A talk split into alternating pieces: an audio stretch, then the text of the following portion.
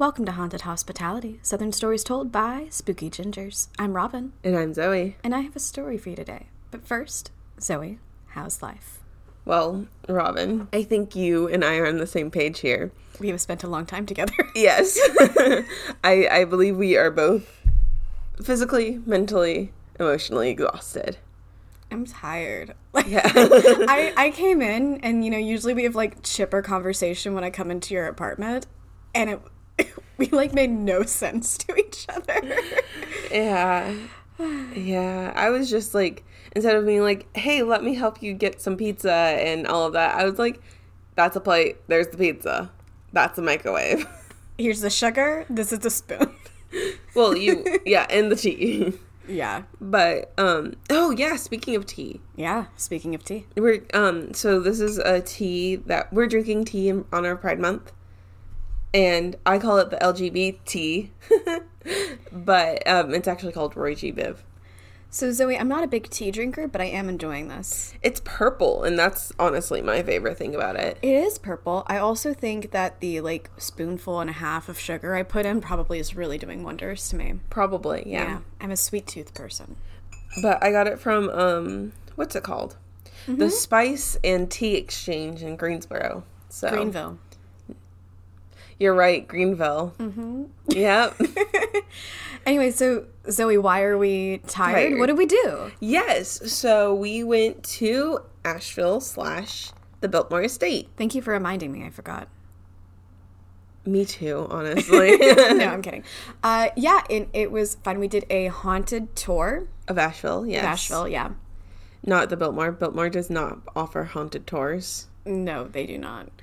Uh, and the haunted tour to Asheville was very illuminating. It was very fun to be on. Mm-hmm. We walked up many a hill. Yes, lots of hills. Yeah, that was a lot of hills. I mean, like, Columbia has hills, but they're like longer and less steep. These were very short, very steep hills, and we were walking with my father, who was kind enough to host us over the weekend. Yes, thank you. And um, he was walking with his cane. Yeah. And yet the tour guide saw my father with the cane. And my father, I think he even told him he was a military vet already. And the guy's like, okay. And now we're speed walking up this giant hill. Okay. Yeah, that's really what happened. I've, you know, I've been on a lot of walking tours, and to be fair, a lot of them, I guess, are by seaside places where everything is flat in general. But I've never been on a walking tour that was just like that going, going, going. Yeah. Um, but I want to ask you about a specific experience I know you had on the tour. We went to a haunted house. We weren't able to go in, but we were on the porch, and I felt nothing. I feel nothing in general. Uh, really, I'm not uh, a conduit or an empath or anything. I'm the least spooky person there is. But Zoey, you're more spooky than I am. What did you feel? So uh, I have to preface this with I told you this a little bit, but I didn't tell you like the backstory because we were in the middle of a tour. So anytime I feel like I'm around spirits or ghosts or anything that I can't quite explain, I always want to cry. Like I just want to cry. Like my eyes tear like I can feel you know how like when you're about to cry you can feel your eyes like swell up or something, you know? Yes, I'm well accustomed to crying. Thank you. Thank you. but like I got that feeling of like I'm about to cry on this porch, right? And I don't know if it's like cuz you know, crying is because you have a big feeling in you. And so I don't know if it's because I'm like, "Oh my god, I'm scared." I don't actually feel scared. You didn't look scared. I wasn't scared. I was scared. But um I also I stepped onto the porch and immediately had pressure on my head. And then when I stepped off the porch, my ears popped. So that was fun. I mean, we were in the mountains, but like I don't think 3 steps up was much of a change of altitude. No, probably not. um, so I, I had a lot of fun on that tour, and we're going to talk about the Biltmore in a mini-sode that we're doing for our Patreon. So if you are a Patreon subscriber, we're not actually starting that yet, but when you do, it'll be there, and it will be titled because I have decided, and Zoey, please go along, Biltmore a bit more. Yes, I do like that. I Okay, do like yay. that. Yeah. So, um, yeah, we're gonna talk about the Biltmore a little bit more. I'm sorry, I just did it too. Yeah. But um, we're not going to go into like the specifics because there was so basically we did the audio recording tour so they gave you like a telephone device and you typed in the number of whatever room and there were signs everywhere mm-hmm. and it set you held it up to your ear and it just told you the story right one of them was in the laundry rooms I didn't even listen to that one, and I'm so glad I didn't. like I was we were in the laundry rooms. I was taking photos, listening to this thing.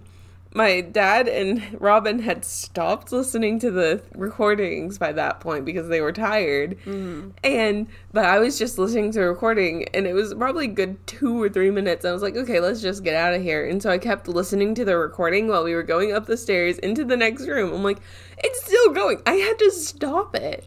And it's like, "Why?" That also explained why there was such a buildup of people in the laundry room. I didn't get that point. yeah. Yeah. Well, But anyway, that's a sneak peek into. it's a sneak peek into what we're talking about with that mini-sode. Uh, but Zoey, do you have a something spooky for us today? And just so everybody knows, we're kind of switching up the format of our something southern, something spooky. So instead of both of us sharing something, it's generally going to be one of us sharing something, and that way we get to go a bit more in depth into one thing. It will probably end up taking less time, and so we can get into the main content of the episode a little bit faster. Just a wee bit. Just a wee bit. So Zoey, you have something that terrifies me. Yes, mm-hmm. I have something that is beautiful and great. So, I've heard a lot of cannibal stories, right? I do not have human flesh in my hand, just like forewarning people.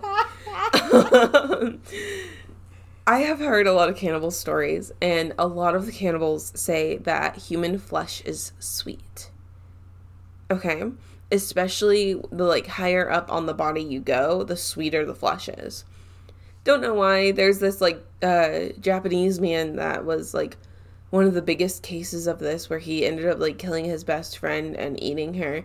And like, yeah, it was a whole thing. I heard it on one of the podcasts I listened to. But he was like, yeah, meat is sweet. Like human meat is sweet. Right? So I had that in my head. And then and I that's just knowledge I carry with me now. And It just cycles on a loop in the back of her mind. meat is sweet. Human meat is sweet. on that note, I gotta go. Okay, stay. The door's locked. Anyway, so then I was on TikTok one day. I probably should have written down the person's name. So, okay, I found it. It is a TikTok user at V A L P A L A T. So I guess Val Palette. She posted this April 6th in this year, 2021.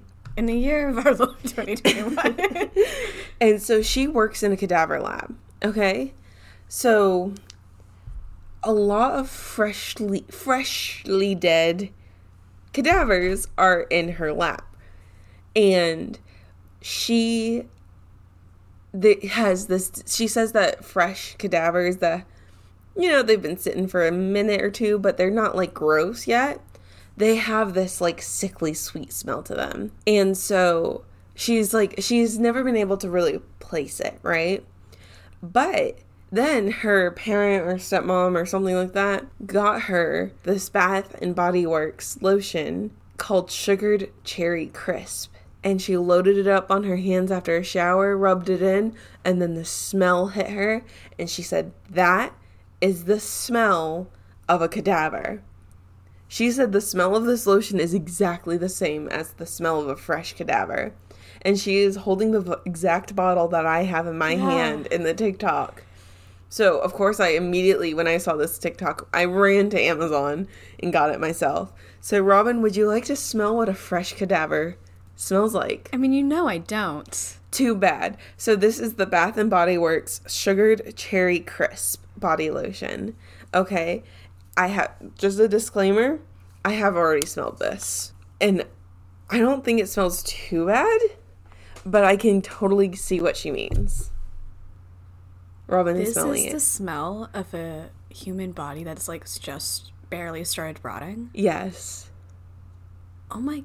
Because it does smell sweet and it smells chemically, does it not? I mean, everything's chemicals. Yes, ex- But it including rotting smell bodies. Like, okay, I would not buy this lotion. I Okay. am shocked that this is what people smell like. This is incredibly sweet. This is like cloying sweet. Yes. And it's just like, ooh. Oh no no no! I don't don't touch me. I'm sorry. She's she's p- pushing it out to our hands. So that Well, I was gonna rub it on my own hands. okay. Well, yeah, rub it on your own. Hands. I wasn't gonna touch you with it. I don't know. But yeah, so that is. I recommend everybody go out and buy some Bath and Body Works sugared cherry crisp hand lotion. If you want your hands to smell like dead people. Yes. So yes, that's my something spooky. Okay, cool. Thank you, t- TikTok user at Val Palette. I love TikTok names.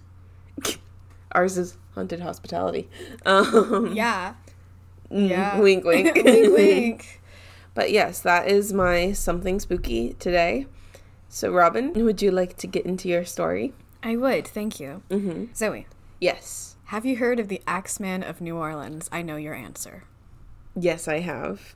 And I just have to say, our stories always start with you going, Zoey, have you heard?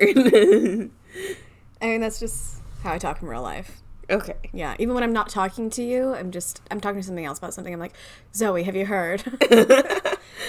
okay, so can you tell me what you know about the Axeman of New Orleans? Are you sure you want me to say that? Because it might be spoilers. I want you to say I want you to glance over what you know, like in a summary. You don't have to give me details of everything you know. Okay, so basically, what I know. So, I asked Robin if she wanted me to go into detail, and she said yes. And then I was going into, or I was telling her what I knew, and she's like, "You know too much. Shut up." So, Yeah, you're ruining the flow and my little twists and turns of this story. To be fair, you did get a couple things wrong, yes, Yeah. but but this isn't your thing to research, so that's fine. yeah, All right, so Zoey, you know already about the Axeman of New Orleans to a large extent, but maybe our listeners don't, or maybe they think they know it, but they don't actually know the whole story. Trigger warning, content warning.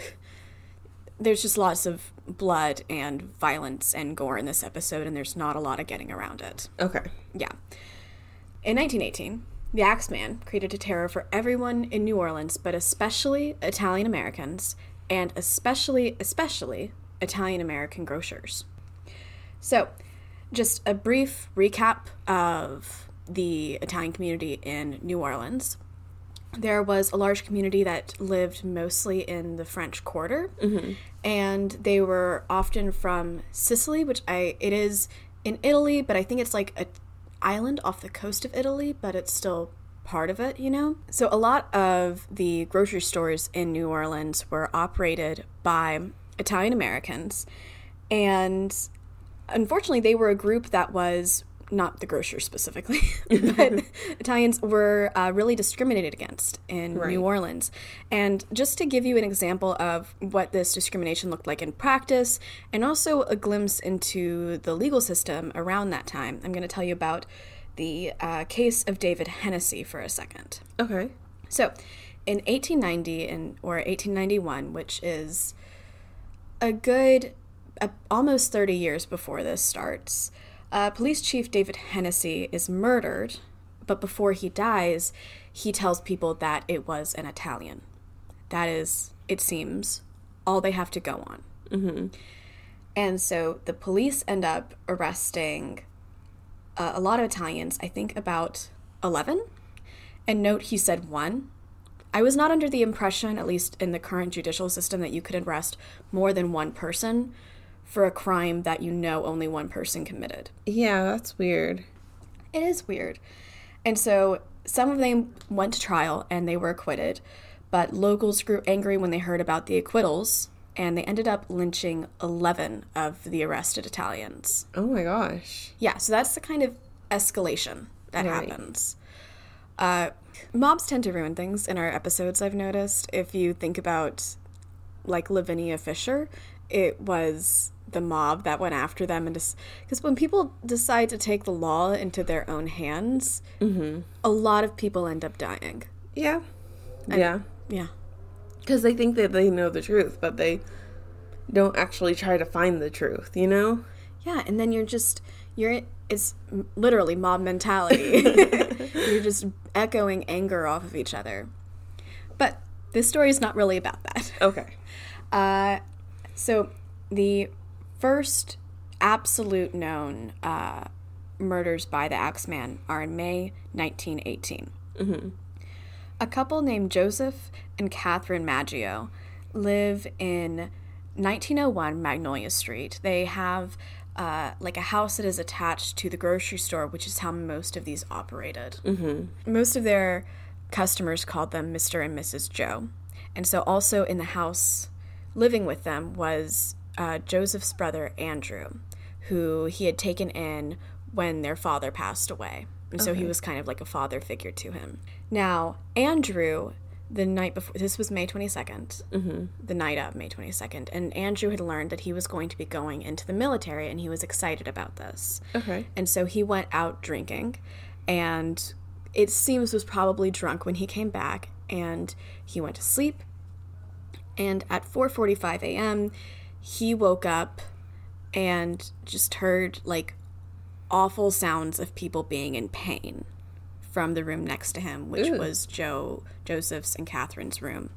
He said he knocked on the walls, but no one answered. And it seems like he knew what had ha- not you can't know what had happened because this was really the first of its kind. Mm-hmm. But it seems like He knew something was wrong. he knew something was wrong, and I think he was scared and also probably not sober. Right. So he went down the street to find his brother Jacob and then his brother Salvador. And then they all three came back and so this was 30 minutes later about 5:15 a.m. when they finally went into the room. okay. And they found Joseph on the bed. He was dying but not dead yet. Okay. And then Catherine on the floor and she was dead. Mm-hmm. I mean, it's the Axeman, so you can kind of imagine what it looked like. So there was blood everywhere. It was on the floors and the bed, and it was very high up the walls as well. And looking at the victims, you could they could see that um, at this point the police were arriving. They had been hurt by both an axe and a straight razor. Mm-hmm. And I've heard two different accounts one that it was done by the axe and then the razor to make sure they were dead, which obviously didn't work in the case of Joseph. He did end up dying, like I said, but he wasn't dead when the axeman left. Um, or it said that it was done by a razor, but the axe was used to hide the fact that it was done by a razor, which I don't know why you would do that. No. So the straight razor, I believe it was found in the bathroom Okay. in their house. So he Was- left the weapon behind. Was it their straight razor or was it his that he left behind? See, that comes up in a second, but I gotta tell you one other thing beforehand. Okay. uh, they found the axe in the yard, and it had been Joseph's axe to begin with. And they also found in the neighbor's yard a set of bloody clothes okay. that would have had to have belonged to the axeman. So it seems like he did the crime. He's bloody. He changes out of his bloody clothes. So he would have had to brought something with him or taken something from Joseph's now that I think about it. Right. and changed into it and then deposited them in the neighbor's yard. Yeah. Police were kind of looking for anything to tell them what was going on, and their first idea was that it was a robbery because I mean, what else would it be, you know? Mm-hmm. The the thing that led them to the idea that it was a robbery was that the safe was open and there was nothing in it. Okay. But Catherine had a lot of jewelry and it was left. I heard that Catherine had some cash and nothing else was really taken. Okay. Um, and nobody, I mean, I guess maybe Joseph and Catherine probably knew their financial situation better than anybody else, but the family was never like, hey, there should be more money here, or at least they never brought it up. Mm-hmm.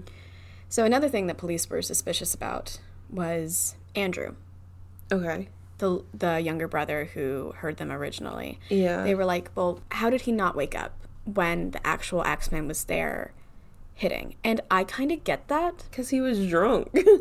and then and then you consider yeah that he was drunk and that was probably it and maybe i get the sense that these things happened really quickly yeah. uh, and as we get deeper into this i think we'll see that a bit more Okay. but um and then of course the other idea is well why didn't he just go into the room immediately mm-hmm. and i get that but i also can feel the fear that he must have been Yeah. going through right then And he must feel so guilty, especially since his brother was still alive when they came back eventually, 30 minutes later.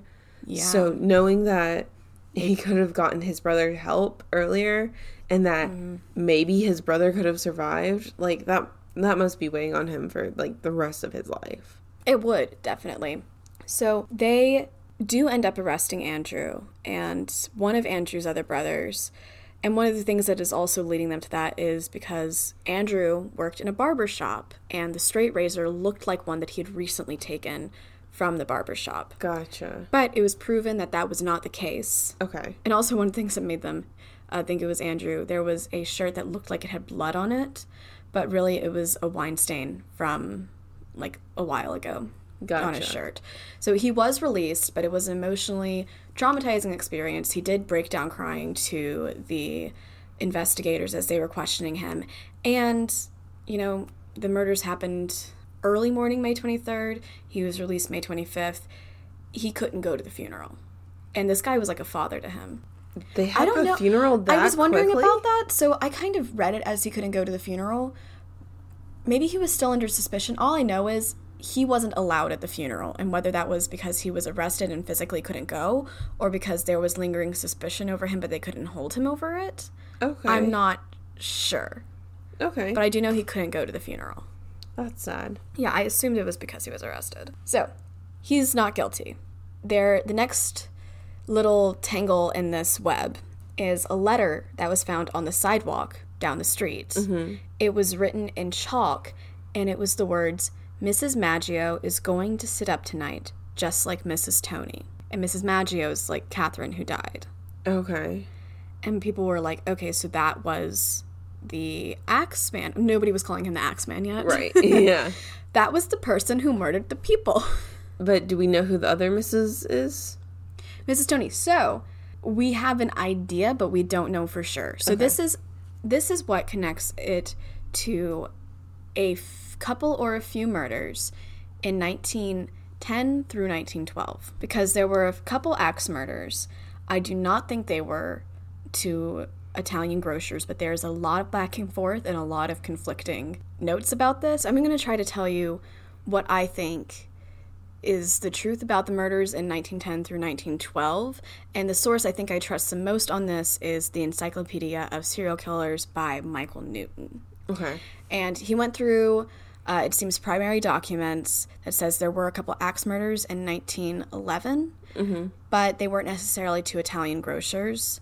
And it seems that Mrs. Tony is referencing Anthony Sciambra's wife, Joanna. And they were murdered, they are Italian grocers who were murdered in 1912, but by gunpoint. Okay. And it seems like at least Michael Newton is saying he doesn't think it's the Axeman. I have to say, I don't know because I think it's totally possible that somebody can murder people in one way and then come back later and be like, you know what? I think I'm just gonna bring in the axe. Yeah. Especially, I mean, if Criminal Minds is to believe, be believe, um, especially at the beginning of their killing spree, because they're still still trying to figure out like how they want to kill people. Oh yeah. So, y- do you know about like the Golden State Killer? I've yeah, I've heard of him.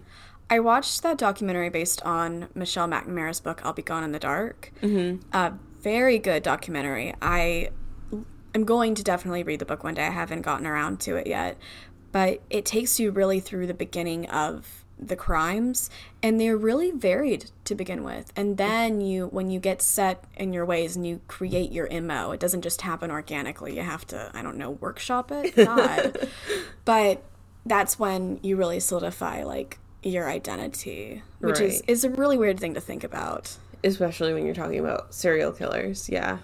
Yeah, but it is what they do. Yeah, it is. Uh, it could be referencing Anthony Sciambra, in which case maybe this is the same person, or maybe this is somebody who knew of that and. Like it psychologically affected them. Yeah, exactly. Because this isn't saying I did this, though it does kind of imply that at the same time.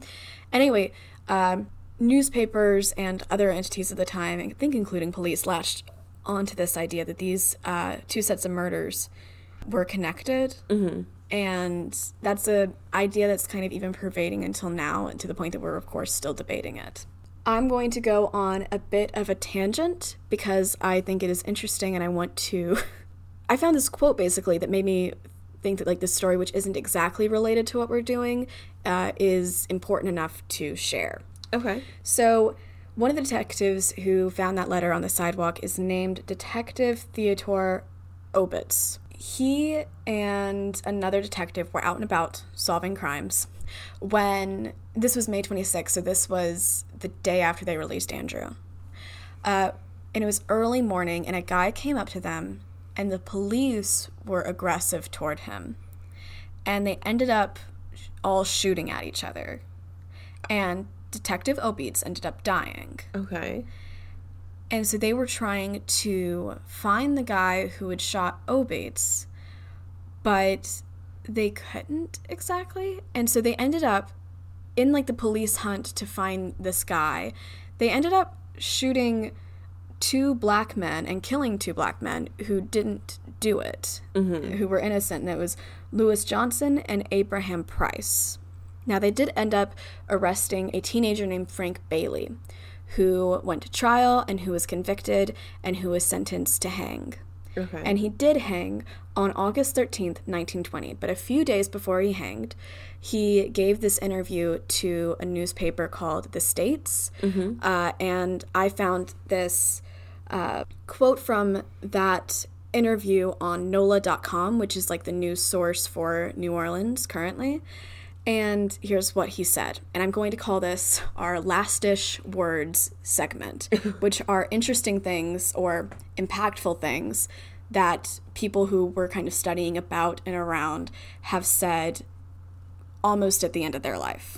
right. Okay. So here's what Frank Bailey said When I have been executed, nothing will have been taken out of this world Friday.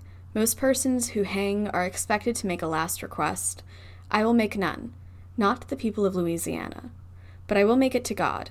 He hears, the public do not. I'm going to walk to the gallows without a whimper. If there is such a thing as a spirit coming back to earth, I do not want to come back. Chills. Yeah. Wow. Yeah. I read that and I was like, this is not that related to our case, but I gotta talk about it. Okay. You know, we always hear like these phrasings of these like last words, and it's like it's it almost sounds like poetry He was or 18, this kid. yeah, or or like like legal jargon or something, and it's always like, do you wordsmith your last words before you say it? Like, I mean, I guess you have some time leading up to it. yeah, I guess you just sit there and like practice saying it over and ha- say it in this overly formal language. I would just be like, um, yeah, I'm gonna die. Don't want to come back. Peace. You know? Okay. I mean, I totally get you. I do think maybe they talked more formally back then. In the early 1900s? I don't know. If you had said early 1800s, yes, I would give that to you. Mm-hmm. But the 1900s weren't that long ago. If there is such a thing as a spirit coming back to Earth, I do not want to come back. I wonder if you can just command it like that. I mean, probably. I don't really I don't know how anything works. Okay, now that we've solved the mystery of death. Yes. Okay. You heard it here first, folks. Yeah, first, folks. Huh. Okay. Uh, now, the next victims are Louis Besumer and his girlfriend, and possibly mistress, whose name is either Anna or Harriet Lowe. Okay. They did not record women's names especially well.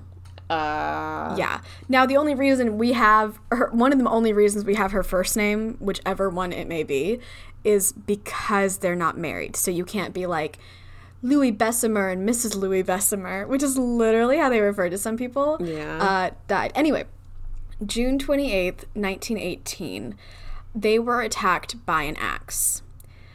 And a baker delivering bread to Louis Besumer's grocery, because again, an Italian grocer, found them. He went to the back door and he knocked and he saw a panel had been cut out. And I forgot to mention that. That's how he got into the Maggio's house. Okay. Yes. So he would cut out a panel in these houses and like climb in through the panel. Mm-hmm.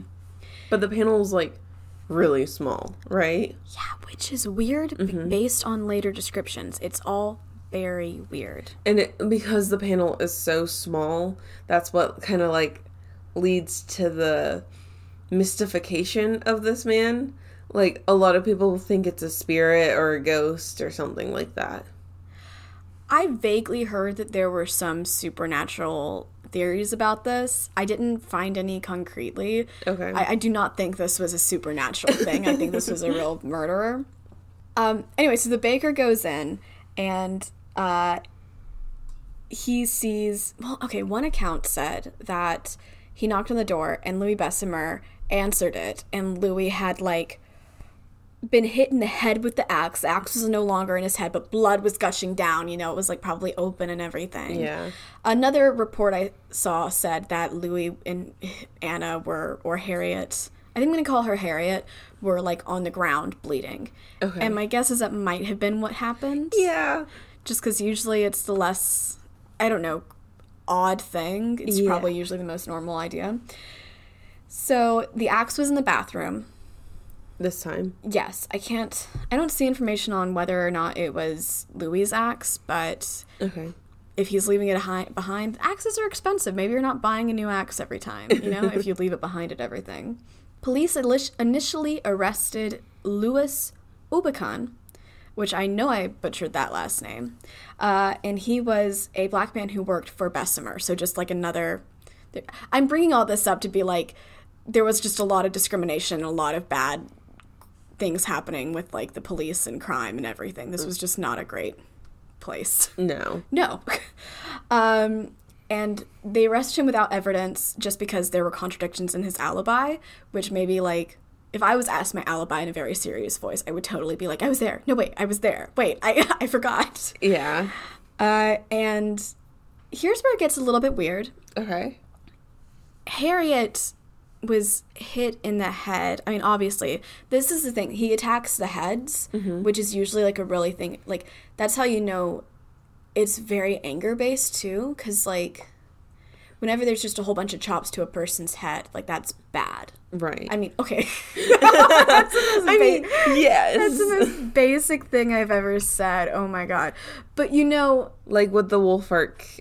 it means there is anger. and- I'm angry at you. yes. Yeah.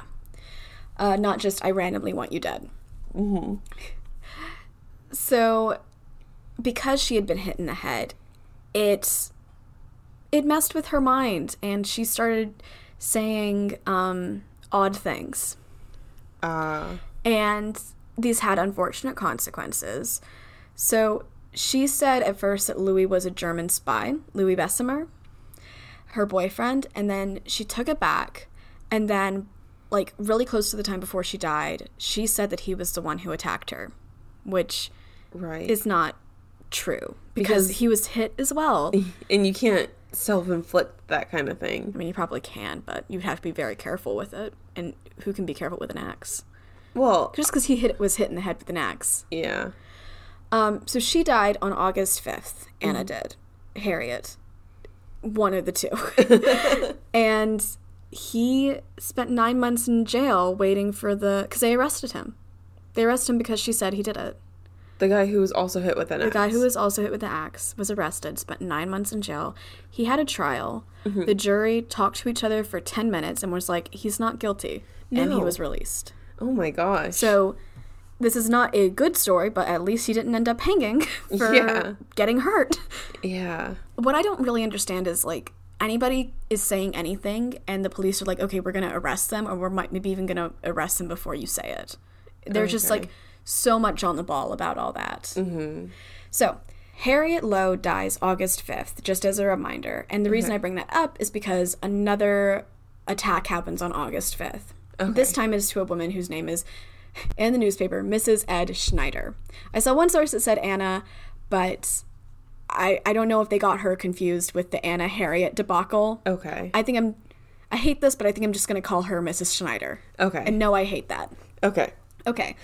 So she's pregnant. Mm-hmm. And she is sleeping. I think she's taking a nap on the bed. And she wakes up. And what she remembers is just like somebody looming over her with an axe. And then she remembers nothing else about it. And she, she doesn't remember what this person looked like. She just like remembers the vague, this Like, ha- Shadowish Well, it wasn't a shadow person. Well, no, no, no, but like she couldn't see the details. I'm guessing. no, or at least she couldn't remember the details. Okay. He hits her in the head, like these things tend to happen, and either Mr. Ed Schneider or her sister Mary Gonzalez uh, walks in. I saw two different accounts. Okay. walks in and finds her on the bed. They get her to a hospital, and again, two different accounts. Either two days later or a week later, she delivers a healthy baby girl. Okay. And they both survive miraculously. Oh, wow. I really did not expect that ending, but I'm very happy that was the ending. Mm-hmm. Um, and also, this one marks a bit of a different thing because so far it's been okay, couple Joseph and Catherine Maggio, couple Louis and Harriet, Louis Besumer and Harriet Lowe, and now it's just her right. that they attacked. So maybe it's not. And the men usually have seemed to survive a little bit longer than the women. So Yeah. Oh, that maybe comes up. Mhm. it's not the male grocer that he's really angry at. It's the wife of the male grocer. So that's okay. One thing I want to point out: I'm ass- I'm just assuming from all this that they might be Italian grocers, but Okay. I don't. That was never mentioned. And I know that in some of these cases they're not, and those call into question: Wait, was this the Axeman or not? So I'm. I don't even know because it's kind of there's just so many sources telling you kind of vaguely similar but vaguely different things. Okay. I think this was the Axeman. Mm-hmm. or at least I don't know, maybe like a copycat. No, I think this was the Axeman, and I don't know if they were Italian grocers or not. In which case, I don't get why this happened at all. Okay. So, five days later, August tenth, which that's like a really close together crime for this guy. Um, he stabs uh, the elderly Joseph Romano in the head Okay. and with an axe, I'm assuming. So Joseph lives with two of his nieces who have the next room over. They hear the commotion. They come into his room, and he's still alive on the bed, Mm-hmm. but you know he doesn't end up surviving totally because he's able to walk to the ambulance, but he dies a couple days later at the hospital. Okay. Yeah, and this is interesting though. The attacker is on his way out, but uh, Pauline and Mary catch a glimpse of him. And this is the first time someone who is not being actively attacked Has seen him. Has seen him. And so here's what they have to say about him, and this contradicts the panel in the door thing. Okay. A large man Mm-hmm. in a slouch hat and a suit. Do you know what a slouch hat is? Because I didn't. I'm guessing it's like a really wrinkly hat. No, no, no. It is like let's say you almost have a fedora, maybe a little bit wider, but you know I can't describe it. I'm just gonna Google what a slouch hat is for you. Okay. People at home, Google what a slouch hat is. It's like that thing where it's like it's curled up on half. Think Yeah. like a sheriff's hat, but it's curled up on one side, Yeah, the brim is like on one side is touching the hat part. which doesn't make sense. That's a weird hat design, in my opinion. It's like okay, we're covering one ear. Um, so this kind of contradicts the whole "how do you get through the door" thing. Was the if you're that big. Was the slit in the door at, this case too? It doesn't mention it in every single one. Okay. I'm kind of assuming just just because that's his mo. Right. Okay. Okay. Uh, so there's a break in cases for a while, but New Orleans doesn't know that. They just know that August 5th there was a thing, August 10th there was a thing. Everybody is really scared, especially Italian Americans, but really everybody. Because the idea is maybe it hasn't hit for everybody. Like this is like the specific people that he's targeting. Right. So what would happen is, um, people would be calling police whenever they found like a stranger they thought was suspicious and they would be calling police whenever they found like maybe an axe anywhere because they thought maybe this is another thing where he left the axe behind or something and here's and this is kind of it's scary that they would have to do this but it's also kind of nice. Um, people would kind of work together and people who didn't even live in the same household they would be like okay we're gonna watch over you. You can sleep for these hours. Then it's our turn and you can watch over us while we sleep. Because they would he would strike in the night. The axeman would strike in the night. And so people were it's sad but people were really banding together over this mm-hmm. now there were no attacks until march 10th 1919 and this is a bit different because it's not in new orleans It is a little bit across the Mississippi River. It's in a place called Gretna. Okay. And but it is to Italian grocers again. Oh gosh. The the Cortimiglias. okay.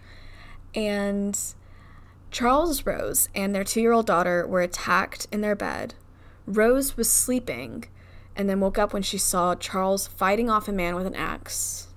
Obviously, you know, the guy got Charles, Charles got knocked down. And so she's holding her baby in the bed mm-hmm. and she asks the axe man, please don't hurt me and the baby. Like she begs him. And he does hurt them. Oh. And the two year old ends up dying. She and Charles both end up surviving. And the person that finds them is their neighbor. It's spelled like an I before Orlando, but I couldn't find a pronunciation, and I kind of think it's just pronounced Orlando. Okay. So their neighbor, who is also like a rival grocer, Orlando, uh, hears the commotion, runs over to help. He says he sees Rose in the kitchen just holding the baby after all this has happened. So Rose and Charles need to go to the hospital. Obviously, they're in there for a very long time.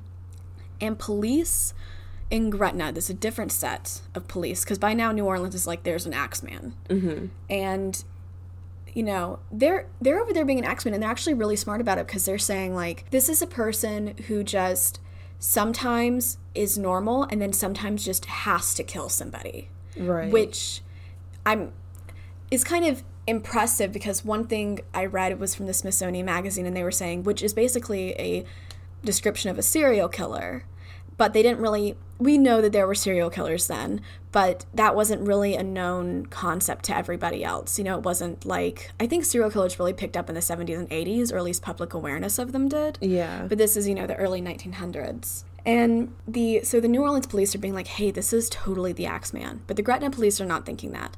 They think it's orlando and his son frank another teenager or young person named frank who is mm-hmm. gotten by the police But isn't Rose able to say no? It's not them. so the thing is rose doesn't know what happened Oh. Rose is in the hospital. She is grieving. She is healing. The police come and harass her a lot. They harass her and Charles, and they're like, "Hey," because there was recently a legal dispute between them and the and Orlando and Frank. Okay, about their grocery store. I don't know the details, but there was reason to believe there was animosity between them, and they kept saying, so it was them, right? It was them. And Rose kept saying, you know, I don't know. I really don't know. When she was released from the hospital because she healed and got better, the police arrested her. Why? They arrested her because she was a witness in her own case. And they were like, we need her to give testimony. So she was there.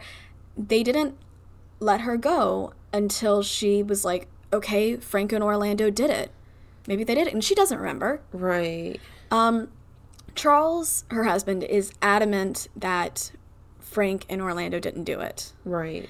And there's a tr- Frank and Orlando are arrested. There is a trial. Months are passing. Um, Rose is sticking with the story that they did it through the trial. They are convicted as guilty, and Frank is sentenced to be hanged, and Orlando, who is 69, is sentenced to life in prison. Oh my gosh. Yes. Now, uh, after the trial, Rose and Charles divorce. Mm-hmm. And she ends up, we don't quite know, other than, like, I guess maybe guilt getting to her. She goes to the local newspaper in New Orleans, the Times Picayune, and she says, Okay, I, I was pressured, I lied, it wasn't Frank and Orlando. And they are released after that. Oh, good. Oh, Yeah. good. Yeah. I can't help but wonder if the police were like, hmm, like something's gonna happen to you and your husband if you don't say they did it or something, you know? I mean, I'm not really holding anything. These police are really in, not acting with scruples, so I have no idea. Mm-hmm. I can't believe you would arrest the person who had this crime happen to them. Yeah. There's a lot of arrests that I don't think are even legal now that are that were done. Yeah. Uh, it was really just a different time for the. I mean, legal system isn't great now, but it there was no rhyme or reason or justification. Okay. Well, the justification was really bad justification. Yeah, yeah. Yeah. So here's where things take another weird turn. Yay. Okay. Uh, and this is March 14th, 1919, Okay. when a letter appears in the Times Picayune written from the Axeman. Okay. Esteemed mortal of New Orleans, the Axeman. They have never caught me, and they never will. They have never seen me, for I am invisible, even as the ether that surrounds your earth.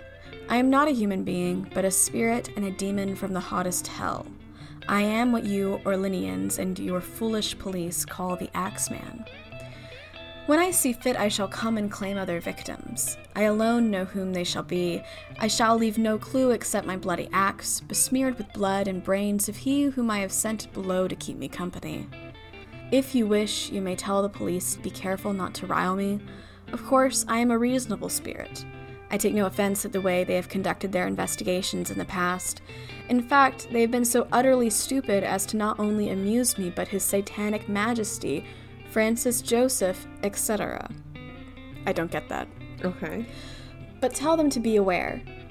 Let them not try to discover what I am, for if it were better that they were never born than to incur the wrath of the Axeman. I don't think there is any need of such a warning, for I feel sure the police will always dodge me, as they have in the past. They are wise and know how to keep away from all harm. Undoubtedly, you Orleanians think of me as a most horrible murderer, which I am, but I could be much worse if I wanted to. If I wished, I could pay a visit to your city every night. At will, I could slay thousands of your best citizens and the worst, for I am in close relationship with the angel of death. Now, to be exact, at 12:15 earthly time on next Tuesday night, I'm going to pass over New Orleans.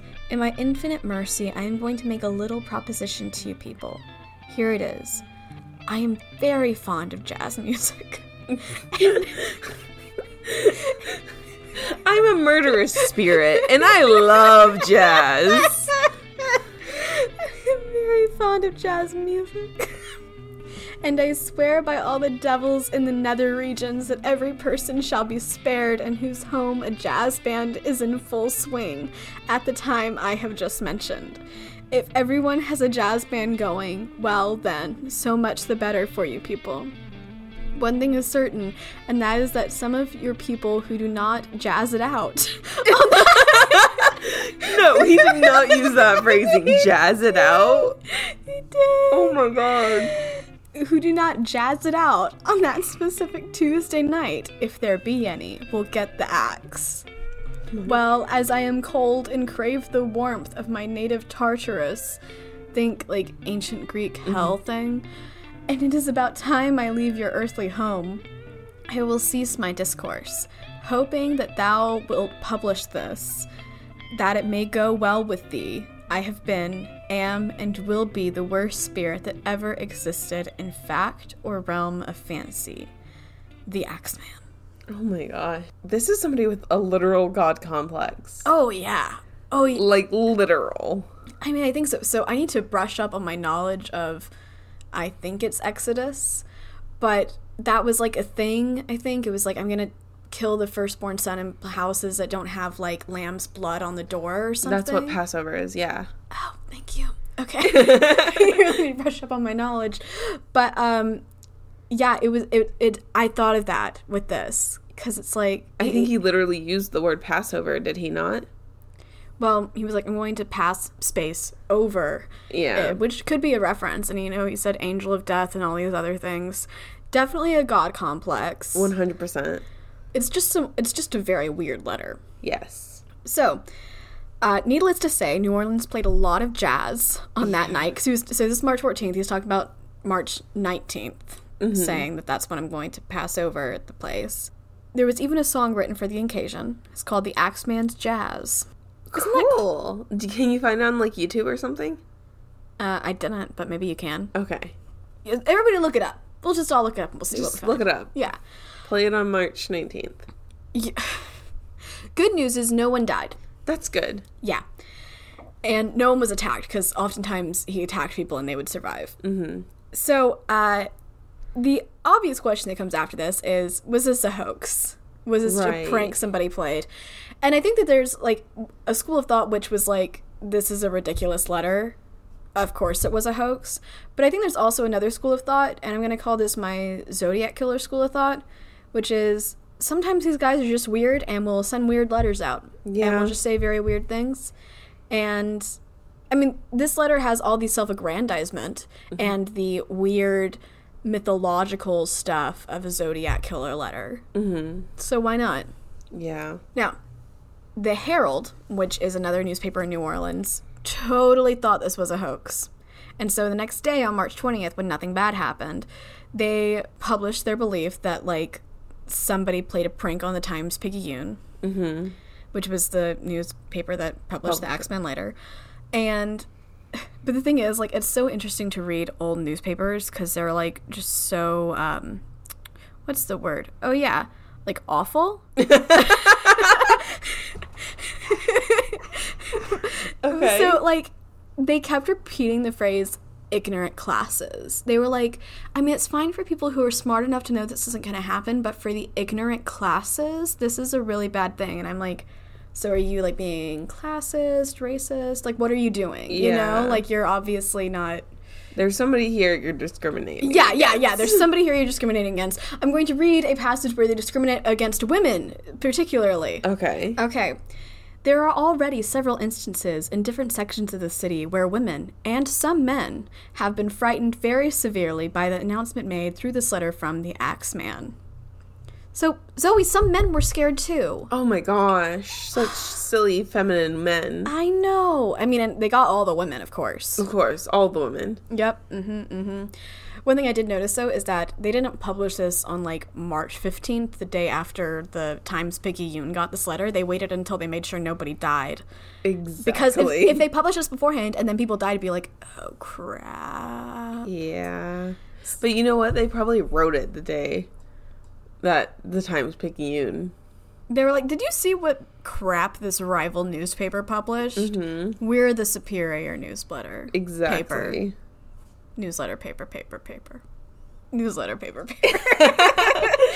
um, okay, uh, now that we had that brief, fun interlude, Yay. he's back to murdering people. Oh. I know.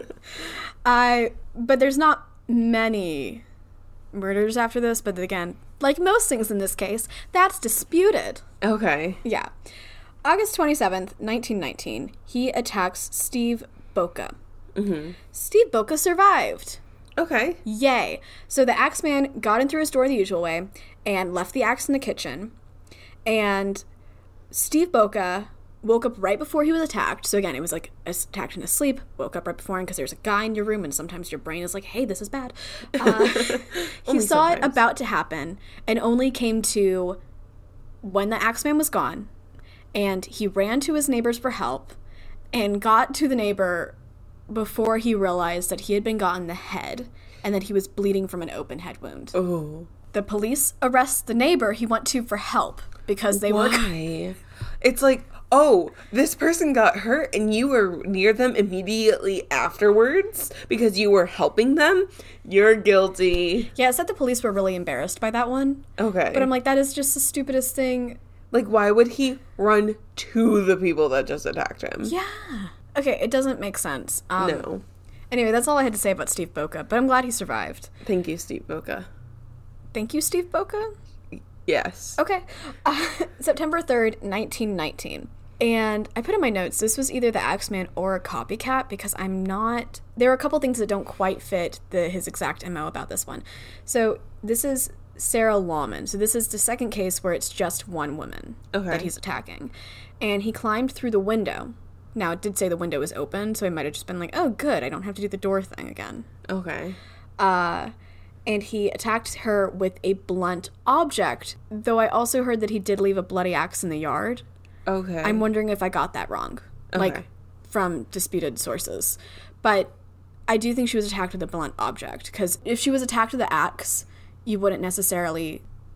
It doesn't make sense to specify that it was anything else unless it was an axe because he is the axe man. You know what I mean? But it could just be somebody trying to tie it into the X Men. X Man, not the X Men. Um, but like somebody was trying to tie it into the X Man, so they were like, and there was totally a bloody axe in the Oh, that would make sense. backyard. Because okay, one of the reasons I thought this was a copycat because he didn't go through the door; he went through the window. And also, I was kind of wondering if I don't know. I'm so on the edge of what's a copycat and what's not, but I am suspicious of like the two women that he got on their own who don't seem to be Italian grocers from what I can tell. Gotcha. Yeah. I'm wondering if that one's a copycat or if maybe he just changed his mind a couple of times. I mean, it's possible. It's possible. Yeah. Okay, the next one, and this is the last one that most of my sources attributed to the Axeman. Okay. Uh, I don't know if I'm actually going with that, but it's what most of them say. And it's the one that puts the most complications into this story, so buckle up. Woo. Yeah, October 27th, 1919. Uh, the Axeman gets Mike Pepitone, who is a grocer, and kills him with a pipe. Okay. Yes. His wife sees the Axeman. Okay. His wife does not provide a good description to the police. Okay. But it's oftentimes written as not like she didn't know, but she didn't say, Oh. which makes me think that there was a bit of a issue there in the initial gathering of the information. Okay. Um, but one thing she did say is that she saw two men, and that's kind of been lost a lot apparently. But that was what she first told police, who two men who were leaving the house, and this is the first time it seems like there's more than one of them. Mm. Now, this is kind of where it gets complicated. So there is a lot, a lot, a lot of conflicting things about this guy whose name is Joseph Mumfre or Joseph Manfre. Uh, and it is really hard to sort out, but I'm going to tell you what I can to make it like the simplest, clearest explanation possible. Okay. So, a book called Murder in New Orleans, published in 1953, written by Robert Tallant, says that on December 2nd, 1920, Joseph Mumfre was shot and killed in Los Angeles by Mike Pepitone's widow. And she told police, you know, hey, he killed my late husband. So basically, almost like a revenge killing is how I think Robert Tallant put it.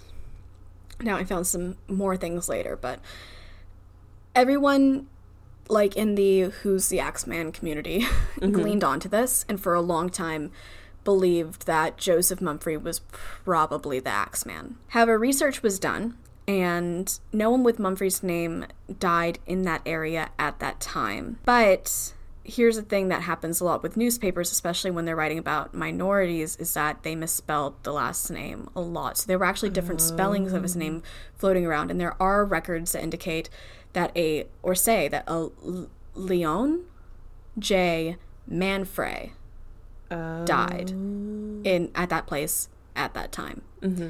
So, according to sources, Joseph was a leader in the Italian community in New Orleans, but was uh, involved in violent crimes. So there is so there's a thing called um, vendetta, which is like kind of a thing that uh, Sicilians probably apparently like brought over to New Orleans, which was kind of like their one-on-one like kind of justice. It was like, okay, well, you did me wrong, so I will do you wrong, kind of thing. And it, uh, there's also a thing called the Black Hand, and that is when they use a threat unless money is paid, and then if money is not paid, they kill. Okay. Now, uh, there was also a recent thing that I saw. By recent, I mean like 21st century. This is what I'm calling recent for this case, saying that Joseph Manfre was a part of the mafia in New Orleans and that he is in and out of prisons at about the right times. So he couldn't have done the 1912 thing, but Okay. he was around during 1910 and 1911, if we're possibly including those in the Axeman murders. And he was around for all of the 1918 and 1919 murders, including, it would make sense because he was arrested after the murder stopped in August 1918 and released before the murders mm. started back up again in March 1919. Okay. And so, I mean, all of this is pointing to the idea that he looks like a good suspect. Yeah. So he moved to California in 1919 and got involved in business with Mike Pepitone's wife's new husband. Okay. Which isn't that the biggest coincidence? See, this is like the thing where I'm like, wait, what's real versus what's not real? Mm-hmm. Because some things are getting disproven, while other things are being like, well, it's kind of made up for by this. I don't know exactly, but he ended up allegedly killing her new husband because a deal went sour between them, or her new husband jilted him in the business in some way. And when Mike Pepitone's wife told the police that, hey, he killed my most recent husband, uh, Joseph got angry at her and went and was like, hey, I want money. Okay. And then she shot him. Like, it seemed maybe at her home. And so when she was telling police about all this, she was like, hey, this guy killed both my husbands, Mike, Mike Pepitone and this other guy whose name I think is Albano. And she ended up being sentenced to 10 years in prison, just so you know, because she did kill him. Okay. Now, there are issues with this. I'm thinking of it in terms of if she did kill him, Manfre, Momfrey, Mumfre, wh- whichever he went by, it would be a better defense for her if she were able to convince police that not only did he kill her most recent husband, he killed her other husband. Mm-hmm. Just because she said it's the case about the guy that she ended up killing does not mean that he was the guy who killed her first husband. Right. And another thing to keep in mind is even if he did kill her first husband, that doesn't necessarily mean he is the Axeman Right. because it was two guys who came in and it was with a pipe, and that's not exactly the same thing. Right. Unless like this guy, he has almost like multiple per- personas that he puts. Like one is just himself killing people, and that would explain like the blunt instruments and the pipe and stuff. And then he like adapts to this persona of the Axeman, and that's when he does it with a specific mo. That's an interesting idea. I hadn't thought about that. especially if like since he was like the letter is written and yes somebody can sit there and write i am the devil ha ha ha the letter is written in a way that he genuinely believes that he is a demon Yes. he could i mean like did dissociative identity disorder or maybe he's just schizophrenic you know like obviously i'm not a psychologist and i don't know everything but like there could be two different parts of him that kill if that makes sense That does make sense. Okay. Yeah.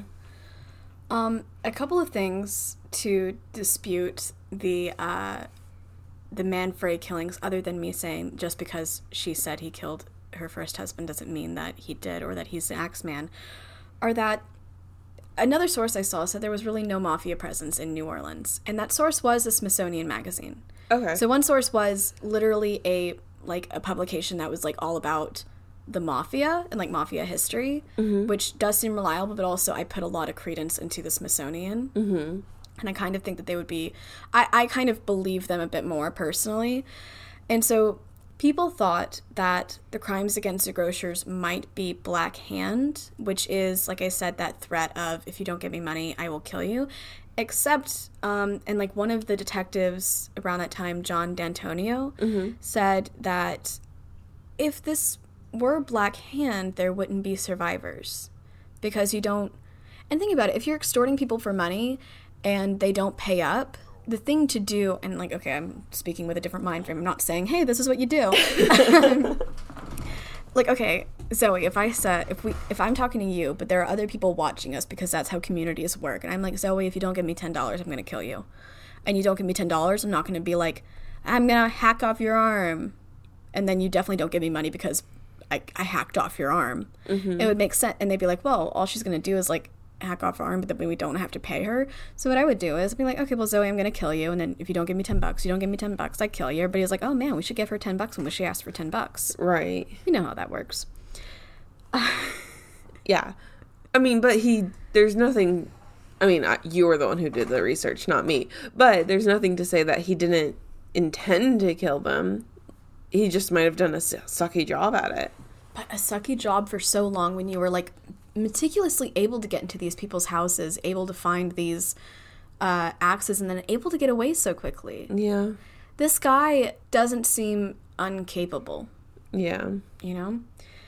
And the other thing that really contradicts the whole Manfre thing is that there were other axe murders that fit into the Axeman MO to the point that the Smithsonian says, listen, these were Axeman killers. Um, in the early 1920s in Louisiana. They just weren't in New Orleans. oh And the thing is, he died in 1920. okay So that, unless it was a really good copycat, yeah then these weren't him. or he died and his spirit came back or whatever. and literally did the Passover thing. and literally did the Passover thing. But Yeah. um that's a little harder to believe. Yeah. Now, Zoey, people would agree with you about your idea that it he's after the women because mm-hmm. criminologists Damon Wilson and Colin Wilson think that he was motivated by hatred of them. okay. Because like you said, it was the if if somebody was going to die of a couple, then it was going to be the wife if only one of them died or one of them survived. But then again, you have the two women who died, and then you have two men that he killed who didn't seem to have wives with them at all. Right. I really don't. My own two cents is that it was not mafia related and that it was not Black Hand related. It seems to me that this really was what they were thinking originally was just a serial killer and he is targeting these people out of hate because there was a lot of discrimination against these people. Mm-hmm. And I don't know why he targeted grocers specifically, except Maybe it's easier to get to know a grocer. it's easier to get to know a grocer. It's easier to know, oh, hey, this is where they live because they're attached to their business. Exactly. And once you start an MO, if you're a serial killer and you start to gain notoriety with it, you probably want to stick with it. Mm-hmm. Yeah. Well, that is the last of my spiel for you Nice. about the Axeman. Oh, I'm glad to have entertained you. I'm sorry. um, but yeah, like I you know, like like we said at the beginning, that was one that like I knew about, but I did learn new things in this. So thank you. You're welcome. But Okay, well, uh, everyone, thank you for listening. yes, If you like today's episode, please like, subscribe, and review and tell your friendos. Yes. If you'd like to see our show notes and the blog that Robin wrote about this episode, as well as all of her sources, you can go to hauntedhospitality.wordpress.com.